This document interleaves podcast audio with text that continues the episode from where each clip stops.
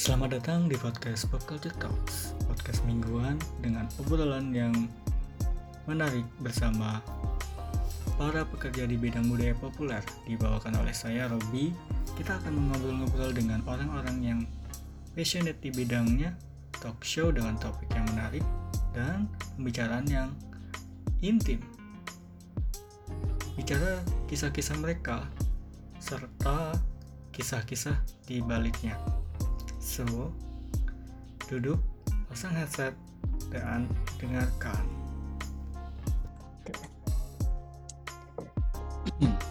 Halo teman-teman, this is my host, Robby. This is my host, sorry. Jelek banget ya, this is your host. Oke, santai aja. Tenang. Waktu kita masih panjang. Halo, gue Robby dan host dari Pop Culture Talks, dan kawan gue ini dia aktif di media sosial, mungkin ya. Gimana? Terus lumayan kayaknya. Dan belajar soal bahasa Jepang ya, Mas. Jepang, bukan maksudnya budaya Jepang, dan ya sesekali soal film atau budaya media. Dan ya, kita ada Mas Chris. Halo Mas Chris. Halo semuanya, selamat malam. Apa kabar? Ya, kita siaran malam dulu kalau di Zoom. Oh iya ya, karena lebih kondusif juga kali. Karena kalau bukan pandemi kayak bisa siang seharusnya. Tapi kalau siang nanti suka banyak suara motor loh. Nah, Mas Chris ini kalau nggak salah pernah cerita bukan lulusan bahasa.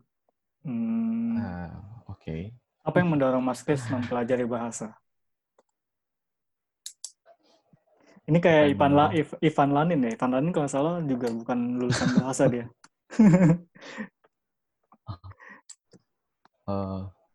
Mulai dari mana ya? Karena itu tuh sebuah kisah, enggak kisah maksudnya cukup panjang ceritanya. Cuma bisa lah dipersingkat. Ceritain aja. Kita biar sampein 1 jam. Oke. Kelamaan. Oke.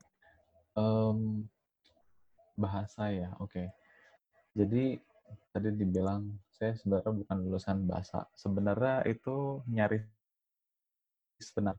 Karena faktanya tuh saya belum lulus kuliah bahasa. Oh iya. Jadi ceritanya tuh gini. Iya. Sebenarnya itu. Saya sebenarnya kuliah bahasa tapi belum selesai. Walah. Oke. Iya. Jadi gini. Oh, astaga. SMK-nya ya? SMK bukan bahasa. Hah? SMK-nya bukan bahasa ya kalau nggak salah? Oh iya. Bukan. Bisa. Dan pada kuliah, kuliahnya bahasa. Kuliahnya bahasa. Menarik. Ceritain aja deh, Mas. Oke. Jadi, nggak tahu saya juga awal mulanya dari mana pastinya. Tapi yang pasti, saya mulai menyukai bahasa secara dalam tuh ketika sering bermain game di usia SD. Khususnya PlayStation sih. Jadi, kalau waktu saya umur segitu tuh, kan banyak rental PS bertebaran. Betul.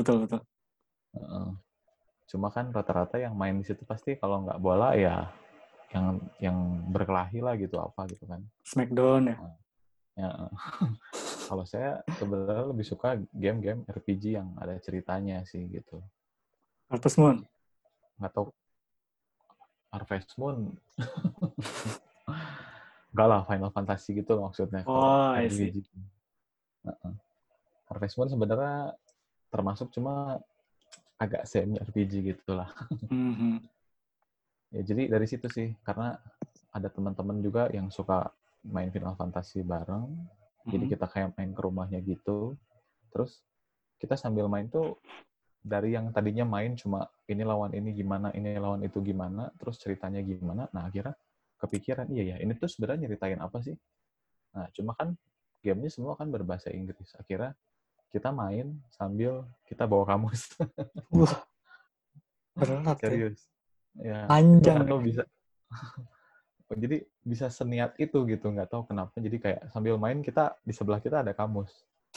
Jadi sambil kita baca ceritanya, ini tuh lagi ngomongin apa? Oh, ternyata ini musuhnya, ini tuh kerajaan. Oh, ini tuh ternyata berkhianat apa segala macam. Nah, dari situ. Sering di-pause dong. Betul, sering di-pause. Jadi kayak habis bicara dikit, sekiranya kita ngerti, oke lah lanjut dulu. Kalau nggak ngerti, ini apa sih artinya? Nggak cari gitu. Wow. Mungkin dari saat itu tuh saya mulai, iya ya, ternyata memahami sesuatu dari bahasa yang berbeda tuh ternyata seru gitu. Hmm.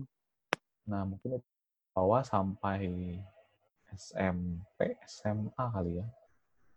Ya pokoknya itu tuh lama-kelamaan kita jadi kebiasaan kayak gitu dan akhirnya belajar, mulai berpikir bahwa belajar bahasa tuh seru gitu. Hmm. Khususnya bahasa Inggris. Kemudian di SMP juga saya sempat ke-expose budaya Jepang, ke-expose. Terekspos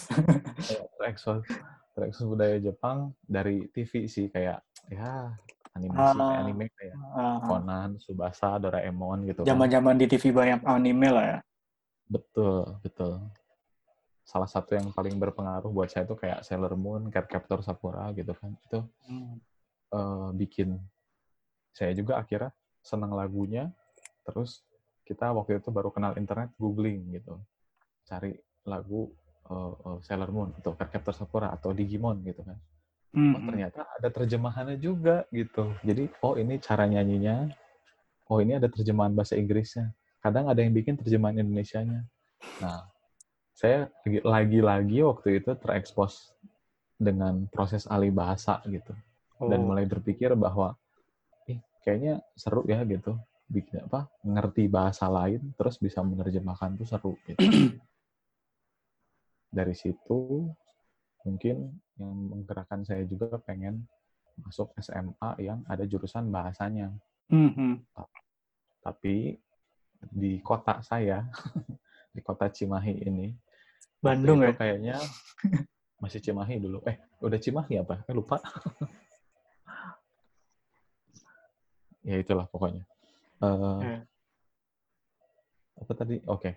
Ya jadi kita ketika mau nyari SMA yang ada jurusan bahasa, nggak ada. Maksudnya sepi peminat.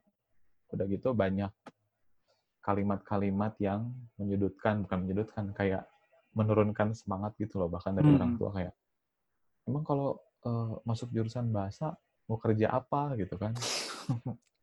Ya, tipikal lah ya. Ya, tipikal gitu. Akhirnya direkomendasikanlah saya masuk SMK dengan jurusan komputer dan jaringan gitu. Cuma ya itu semangat bahasanya nggak hilang sih. Karena kan saya juga lihat kalau dulu, sekarang sih udah nggak ada ya. Kalau dulu mungkin pernah ingat kali atau pernah lihat di televisi di RCTI khususnya. Nggak boleh nyebut channel ya? Boleh. Udahlah. Oh, boleh. Tanpa sponsor soalnya kita. Oke. Nah, kalau nggak salah ya di RCTI itu kan ada khotbah minggu dari pendeta siapa gitu siang-siang. Terus ada penerjemah ada misa ya? Bukan. Ini yang agama Kristen. Jadi dia itu kayak khotbah nyampein apa, terus penerjemahnya tuh berdiri di sebelahnya gitu langsung. Penerjemah lisan.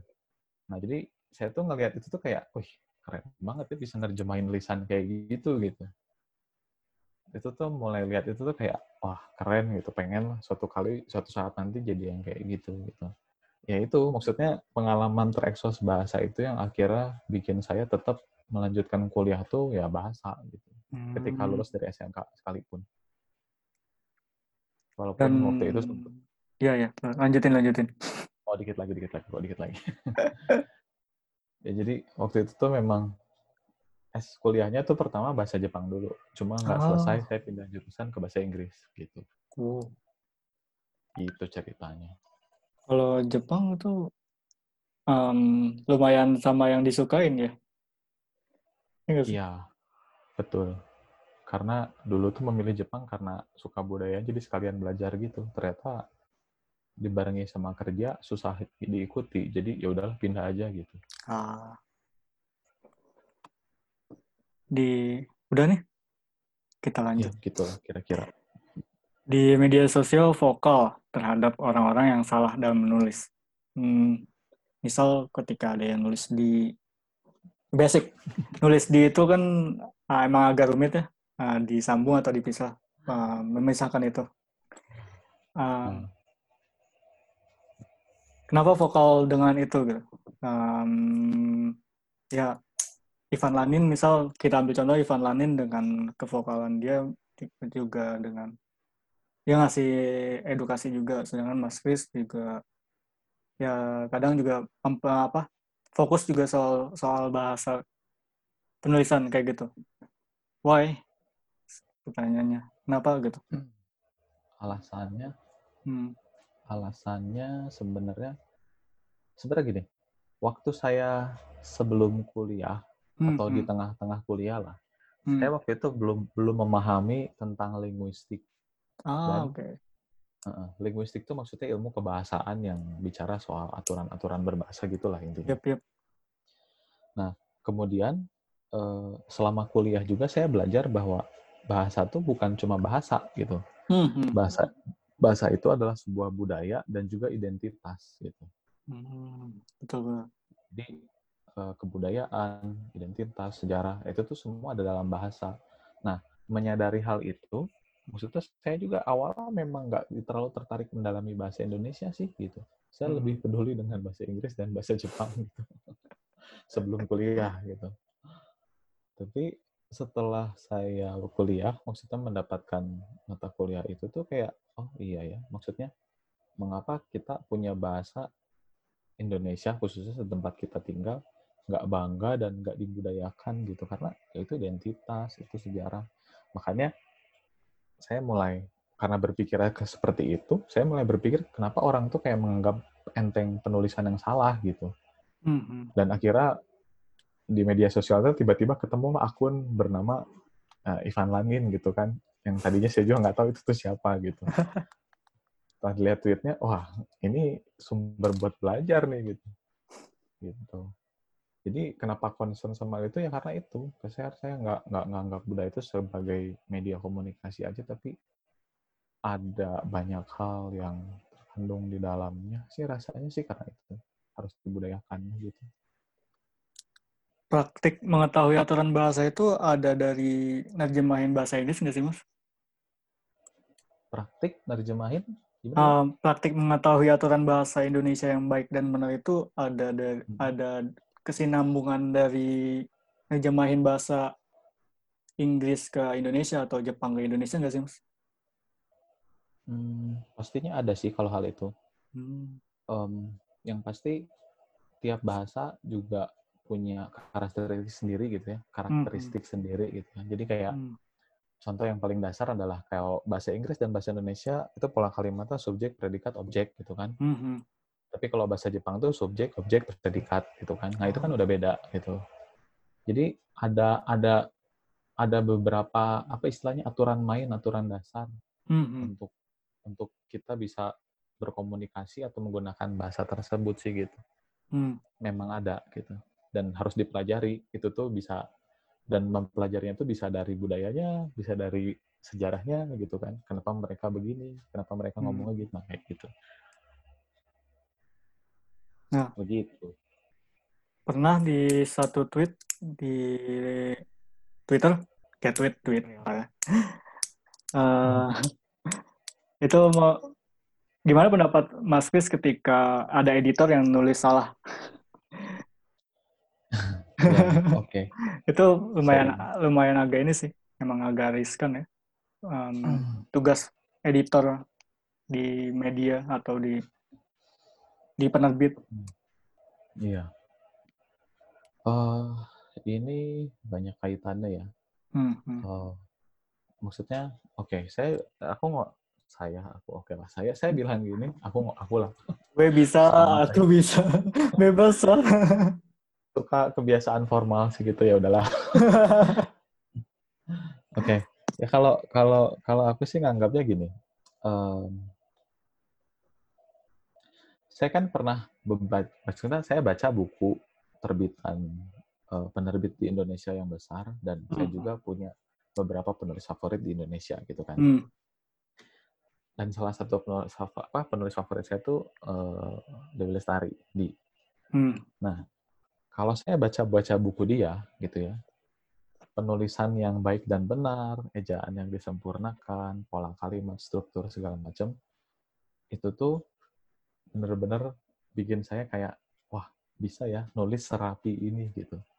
Nah, tapi suatu hari itu dia ngomong kita pernah ada masuk kayak komunitas digital gitu waktu dia rilis buku novel yang terakhir Aroma Karsa.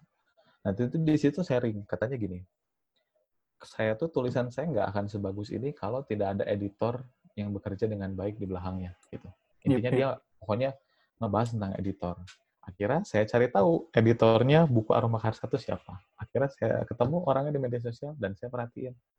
Ternyata ya itu masih satu profesi, punya satu semangat untuk bahasa Indonesia sama kayak Ivan Lanin, namanya Windy Ariestanti.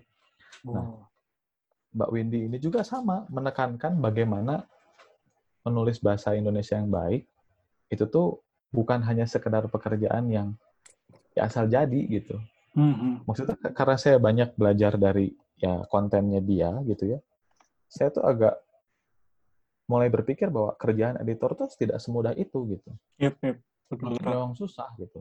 Apalagi kalau penerbit besar gitu kan.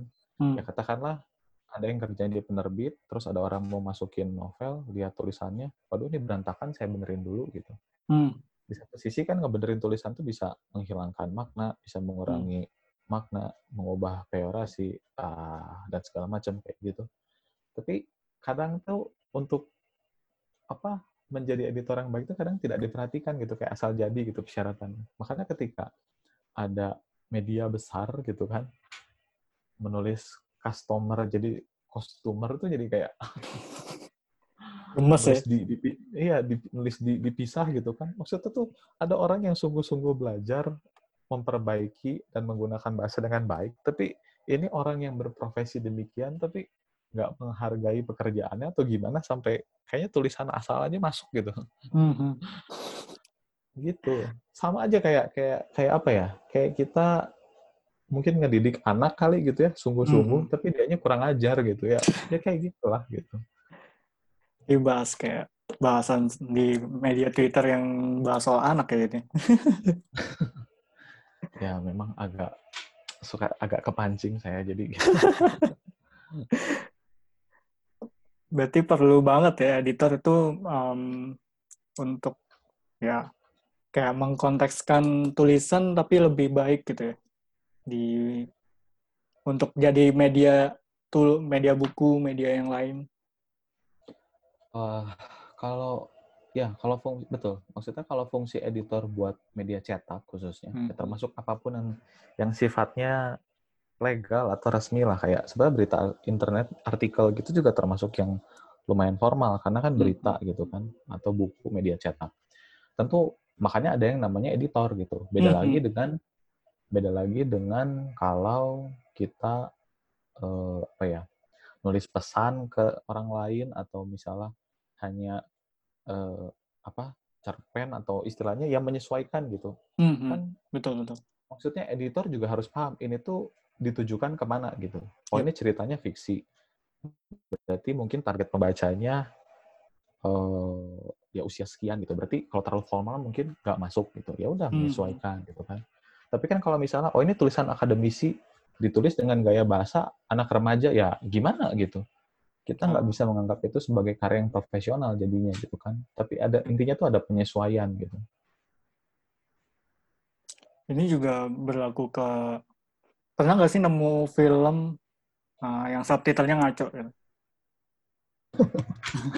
Aduh, itu benar. Itu, wah iya. kalau nemu, aduh itu apa ya, film dengan cerita ngaco tuh kadang gini ya, kalau kita nonton di bioskop ya, sebelum pandemi khususnya ya, mungkin pernah kali menemukan momen ketika ada orang tiba-tiba ketawa sendiri gitu, atau reaksinya beda sendiri dari yang lain kayak biasa aja gitu. Ya mungkin, mungkin orang itu menyadari ada terjemahan salah kali gitu kan. Saya, karena saya pernah kayak gitu.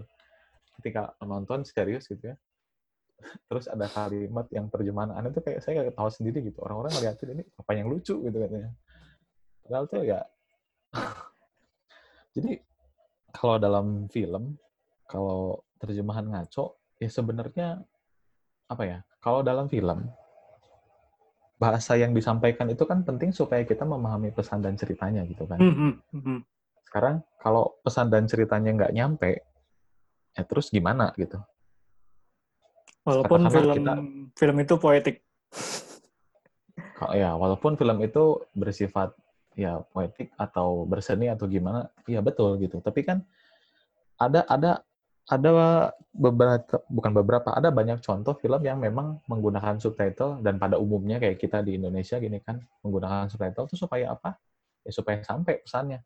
Jangankan film luar ditonton oleh kita, film Indonesia supaya dipahami ke orang lain aja kan, yang filmnya Indonesia jadi ada subtitle bahasa Inggris bahkan gitu kan.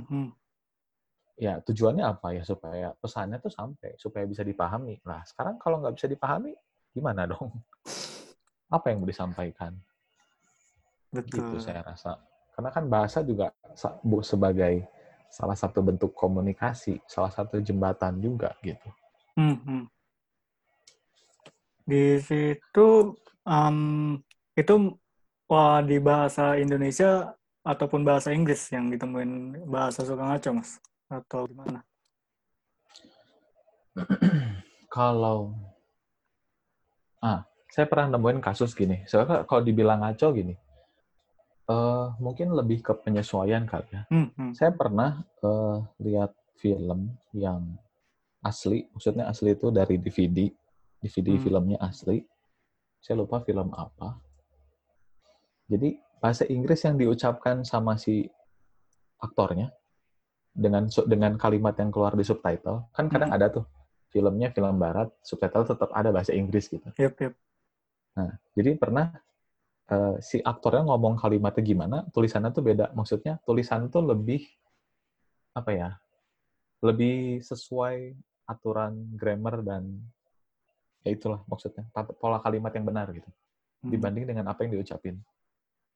Maksudnya kasus seperti itu bisa terjadi di luar sana gitu. Karena mungkin seringkali apa kalimat yang diucapkan dalam film itu kan tidak sesuai standar dengan gramatikal gitu kan, atau struktur atau pola kalimat yang benar. Tapi intinya sekalipun itu nggak ada subtitle yang dengan bahasa yang lugas atau yang jelas, kan yang penting dia ngomong pesannya nyampe gitu kan. Tapi kan kenapa film dikasih subtitle itu kan selain untuk supaya pesannya nyampe, ya mungkin bisa jadi juga membetulkan kesalahan, tapi juga kan supaya bisa dinikmati orang-orang yang tuna yang tidak bisa mendengar maksudnya. Gitu kan? Ya, saya juga lupa. Jadi kalau dibilang ngaco, ya pasti ada aja sih yang ngaco. Khususnya film-film yang berasal dari Asia. Festival Asia. Festival sih kayaknya. Kalau film festival, kayak di JAFF atau di JFF kemarin, gimana tuh?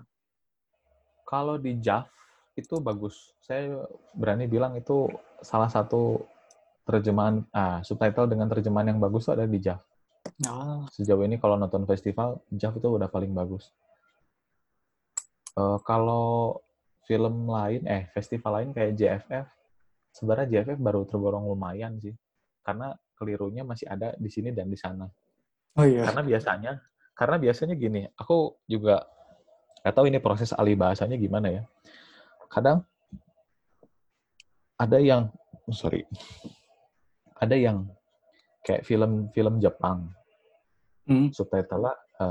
subtitlenya pertama tuh Inggris, Terus yang diterjemahin tuh Indonesia langsung ke Indonesia dari yang Inggris, bukan dari yang Jepang. Nah, nggak dari aslinya lah ya. Ya, kalau kayak gitu kan nanti ada sedikit, ada beda dikit lah gitu dari penerjemahan asli. Nah, aku nggak tahu proses ahli bahasanya rata-rata gimana, karena jauh akan lebih akurat kalau dari bahasa asli langsung ke bahasa kita gitu. Cuma kan kalau memang yang istilahnya apa ya, peka, kadang ketahuan sih ini tuh pasti nerjemahin dari bahasa Inggris bukan dari bahasa Jepang gitu. Ya gitu sih aku rasa.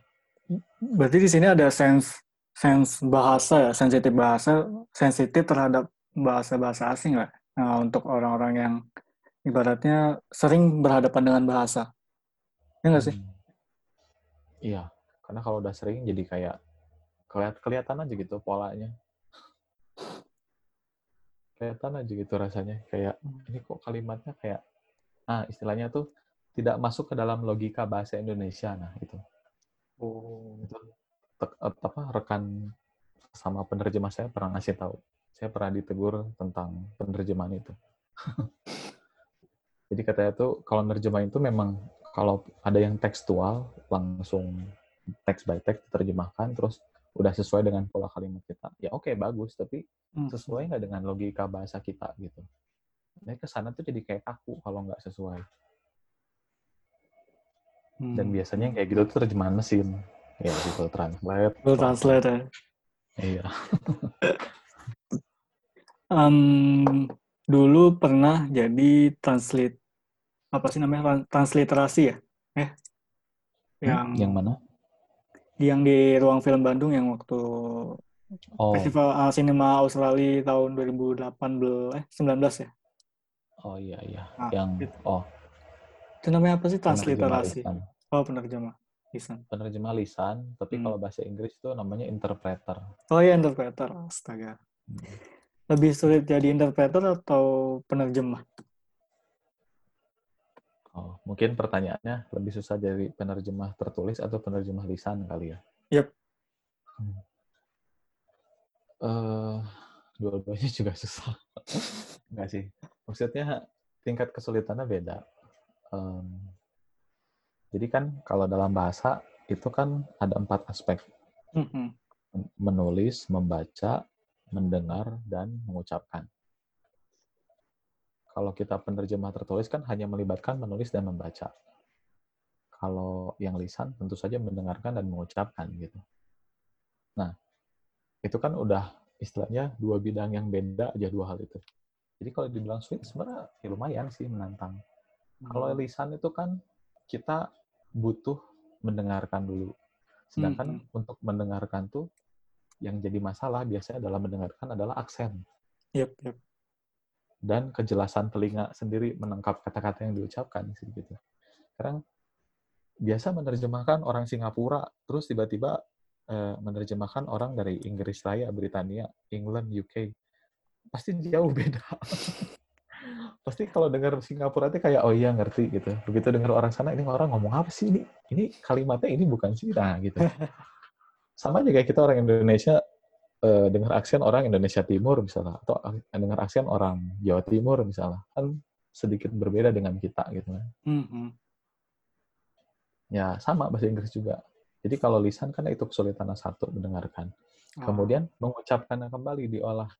Sekarang kalau kita sehari-hari komunikasi dengan bahasa yang semi gaul gitu ya, bukan semi formal, sering pakai slang, semi gaul, nggak pernah formal.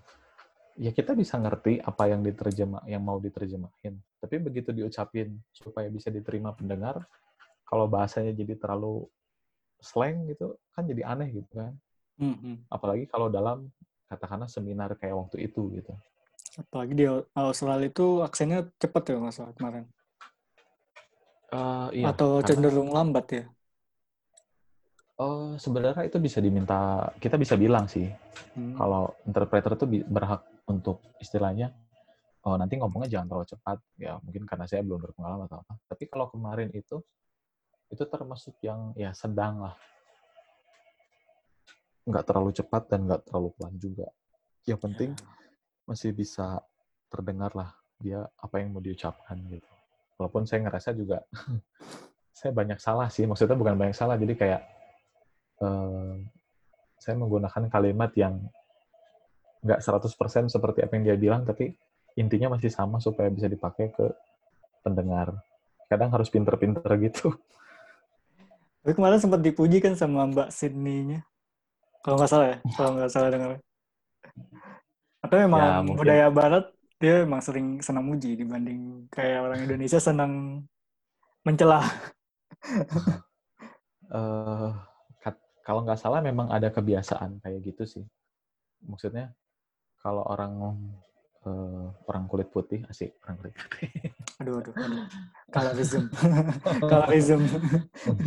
Ya maksudnya kalau orang-orang Australia bukan barat, soal orang selatan. Oh, Asia Pasifik. Iya. Maksudnya kalau orang-orang, maksudnya mereka tuh kan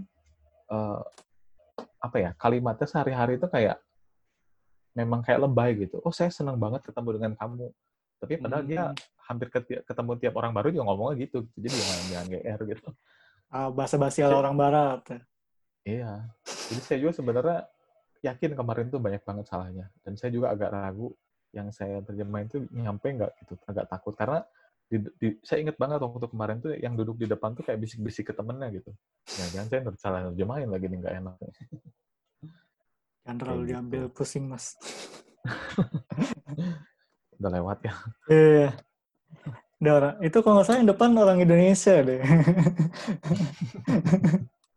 Suka mencela orang kita kan. Buat belajar aja intinya. Iya. Terus terakhir nih. Balik lagi ke persoalan bahasa atau praktik mengkoreksi di media sosial. Itu pernah dikatain polisi bahasa nggak sih, Mas? Sering. Saya kan memasuki kegiatan kebahasaan tuh istilahnya bisa dibilang baru kali. Nggak baru maksudnya. Saya kan istilahnya dulu teman SMP, teman SMA, teman di mana itu kan kita semua begitu kuliah kan kepisah-pisah gitu kan. Tapi paling masih ada tuh di media sosial saling follow. Ya, tiba-tiba saya kayak gercep soal ini tuh salah tulisannya, ini kayak polisi bahasa. Ya banyak mereka langsung komen kayak lama nggak ketemu kok kamu jadi kayak gitu sih. Sedikit-dikit dikoreksi, dikit-dikit dikoreksi gitu. Itu sesama mahasiswa bahasa padahal atau enggak? Rekan lama sih. Kalau sesama mahasiswa bahasa ada tapi paling hanya 1-2 orang. Loh. Justru saya heran gitu, kamu sebagai mahasiswa bahasa kenapa tidak concern dengan hal seperti itu? Aneh banget gitu kan. Justru dan yang saya kagetnya lagi ya, saya malah dikasih tahu kayak ini ada akun polisi bahasa, betulan ada akun polisi bahasa. Pernah lihat tuh di Instagram ya kalau nggak salah. Iya. Kerjaannya tuh dia motoin tulisan-tulisan salah, terus di-mention langsung, terus kasih tahu yang benar tuh begini gitu. Ternyata bukan saya saja gitu. Ini kayak praktek teks dari Sinopil ya? Lama-lama ntar ada teks dari penerjemahan. Ya. Itu kayak Ivan Lanin juga ngalamin dikatain polisi bahasa deh. Kayaknya orang-orang yang concern sama bahasa tuh emang sering banget dikatain polisi bahasa.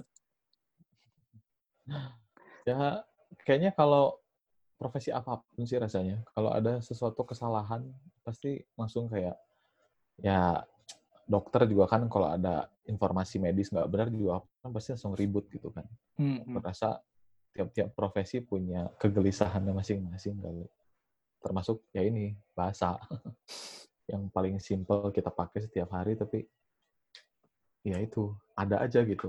Sampai hari ini saya masih bingung loh, itu tulisan di IP1 tren dari mana, saya penasaran gitu. Saya pengen cari tahu gitu, ini tuh awalnya dari mana sih gitu. Sampai guru bahasa Indonesia di sekolah juga kayaknya pasif aja gitu ngelihat hal ini tuh.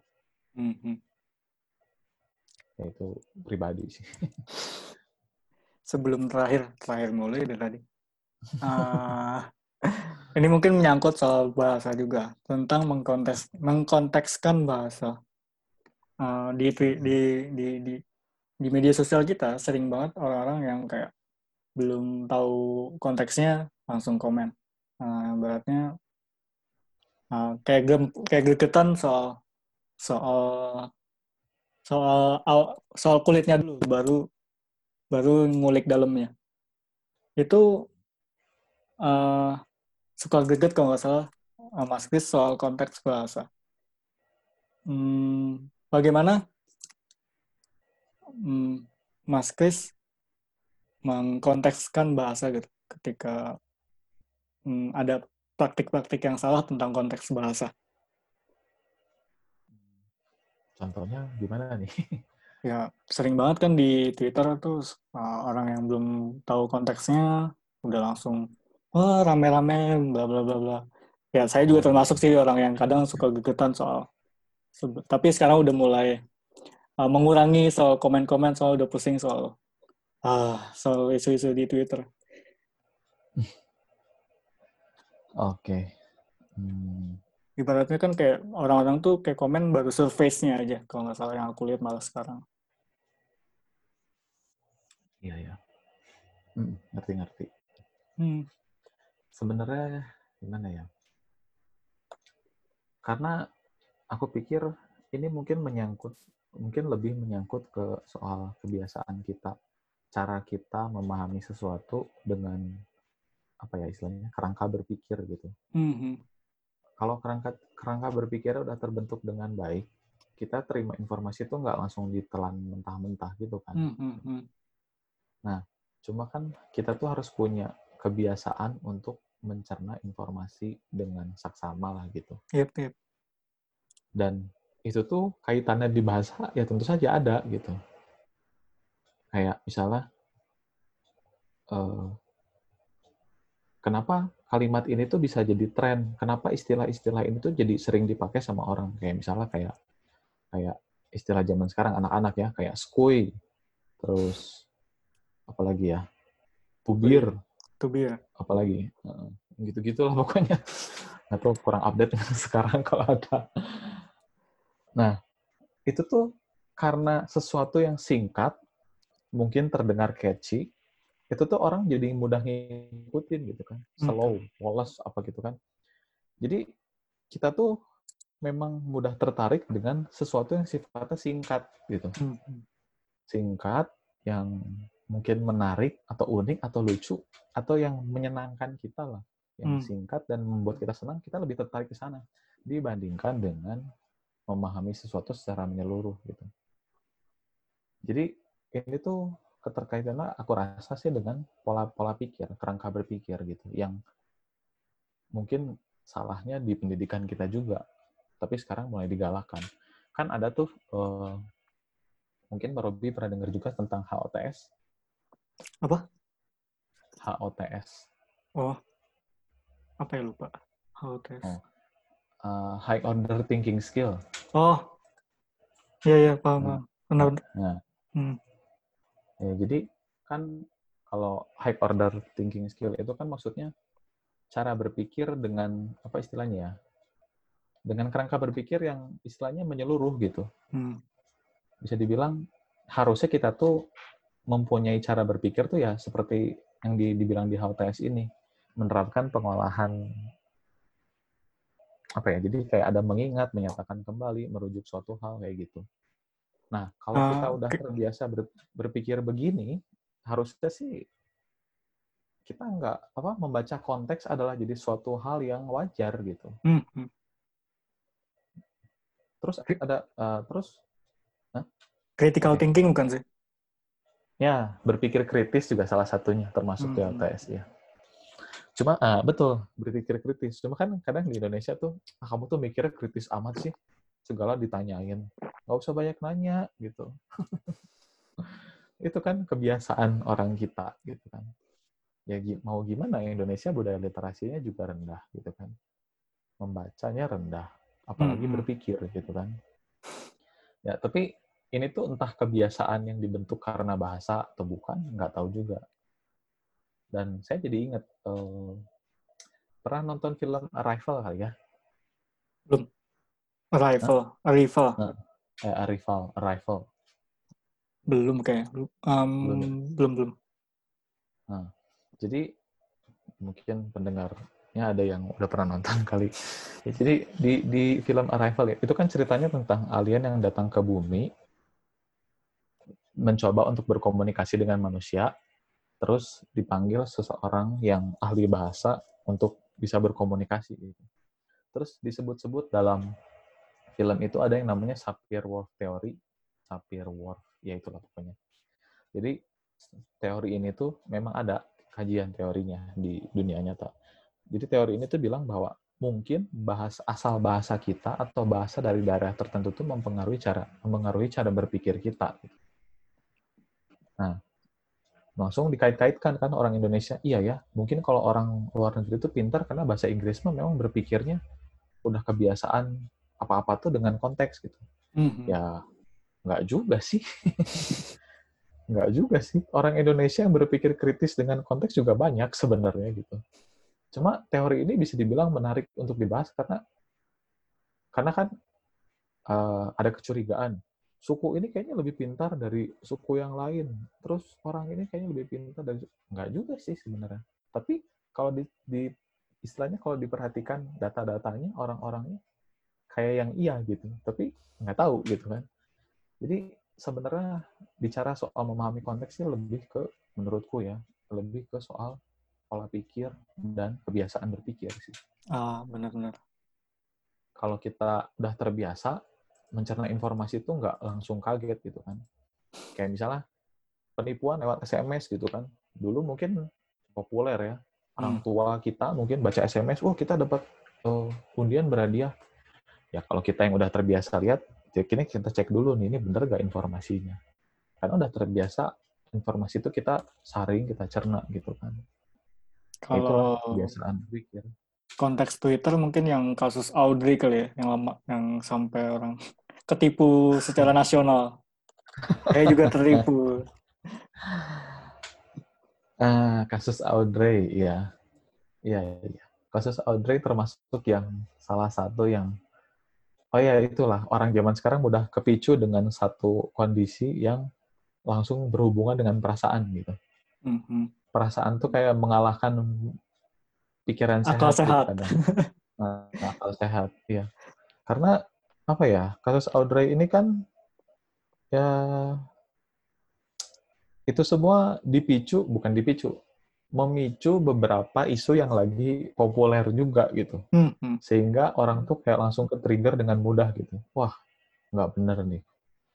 Wah, ini nggak beres nih. Wah, orang tuh langsung kayak jarinya bergerak lebih cepat dari pikirannya gitu.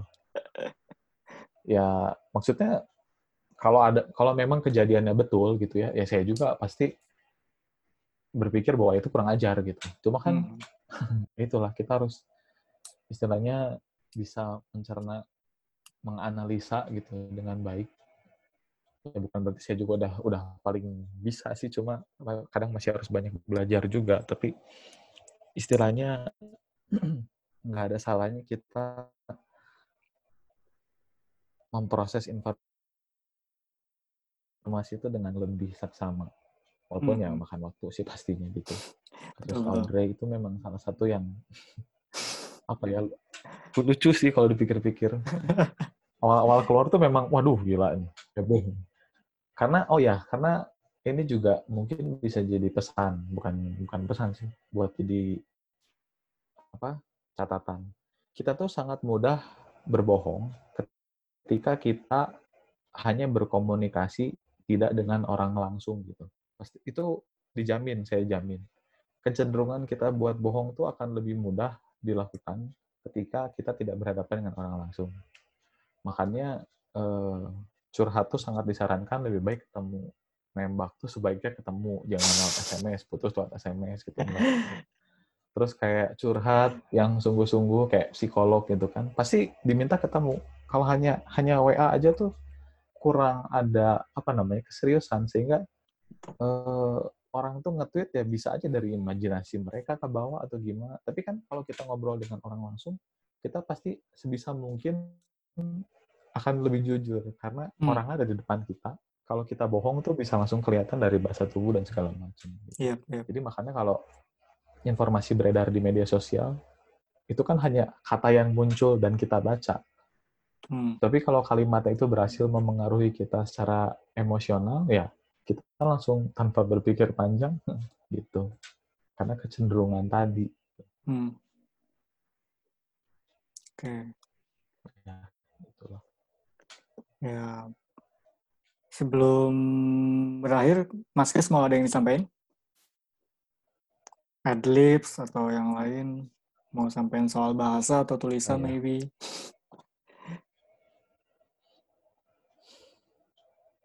Mungkin ini aja kali.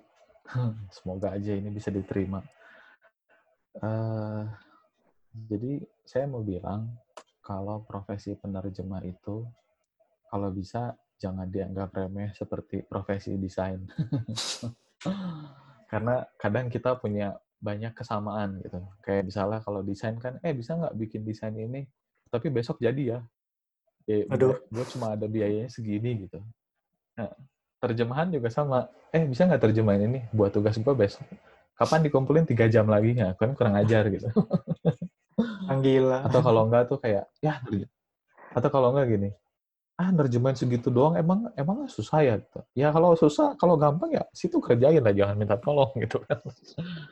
Ya maksudnya profesi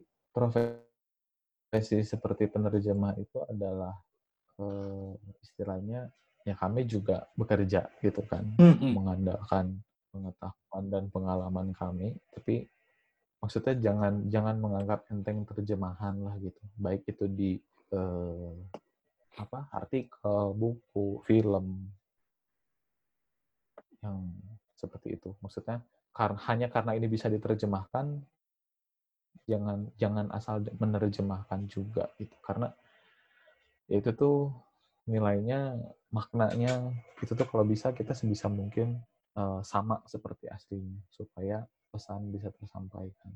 Karena ya bahasa adalah hal yang krusial dan penting buat kita semua.